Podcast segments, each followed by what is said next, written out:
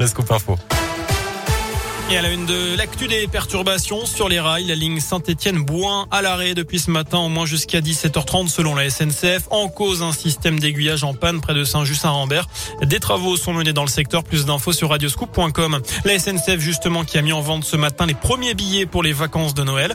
Vous pouvez donc réserver pour les fêtes de fin d'année. Ça se passe sur Oui S N C F, que ce soit pour les T G V, les Intercités et les Ouigo à partir du douze décembre. À la une, nous sommes le six octobre. C'est la journée nationale des aidants. onze millions de Français, soit un sur cinq, s'occupent d'un proche malade en situation de handicap ou âgé. Et parmi eux, plus de sept cent mille ont moins de dix-huit ans. Ils ont un frère ou une sœur handicapée et ils aident leurs parents ou encore s'occupent des tâches ménagères. Ou alors, eh bien, ce sont les parents qui souffrent d'un handicap et ce n'est pas sans incidence sur leur morale, leur scolarité et leur développement.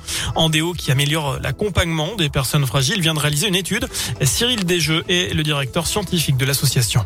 La particularité qu'on va avoir chez ces jeunes, elle va être principalement sur la question de la scolarité, mais également de l'insertion professionnelle. On va avoir aussi comme spécificité la manière dont cette aide, elle peut venir impacter leur identité euh, et plus globalement leur qualité de vie au quotidien. Ces jeunes sont souvent une entrée dans le monde des adultes un peu plus précoce, qui fait qu'il peut aussi y avoir des conséquences négatives à être euh, autonome trop tôt, dans la mesure où, par exemple, les relations avec les autres peuvent être plus compliquées. Ça peut avoir des conséquences sur un isolement majoré également pour ces jeunes, qui se sentent décalés finalement au regard de l'expérience qu'ils font de la jeunesse par rapport à leurs camarades. Voilà, et un guide a été écrit pour mieux former les aidants, sensibiliser à la question notamment à l'école et proposer des outils pour les professionnels.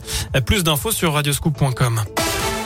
En bref, le secrétaire d'État chargé de la transition numérique à Saint-Etienne aujourd'hui, Cédric O, est venu participer ce mercredi à l'université d'été du très haut débit, un événement qui se tient jusqu'à demain au centre des congrès. Dans le reste de l'actu, l'affaire de l'arbitrage, Bernard Tapie, Crédit Lyonnais, la cour d'appel qui devait se prononcer aujourd'hui reporte sa décision au vingt-quatre novembre.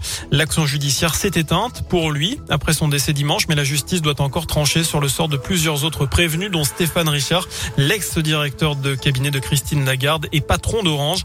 Vous noterez que les obsèques de Bernard Tapie ont eu lieu tout à l'heure à Paris. L'homme d'affaires, ancien patron de l'O M et éphémère ministre de la ville sous Mitterrand, sera inhumé à Marseille.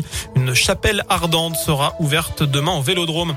On va terminer avec un mot de sport. Cyril, du foot, les demi-finales de la Ligue des Nations. Italie, Espagne, c'est à vingt heures quarante-cinq ce soir à Milan. Et puis on n'oublie pas également l'équipe de France de foot demain qui affrontera la Belgique à Turin. Et pour rester dans le foot, je vous offre le maillot des Verts avant dix-huit heures dans My Scoop.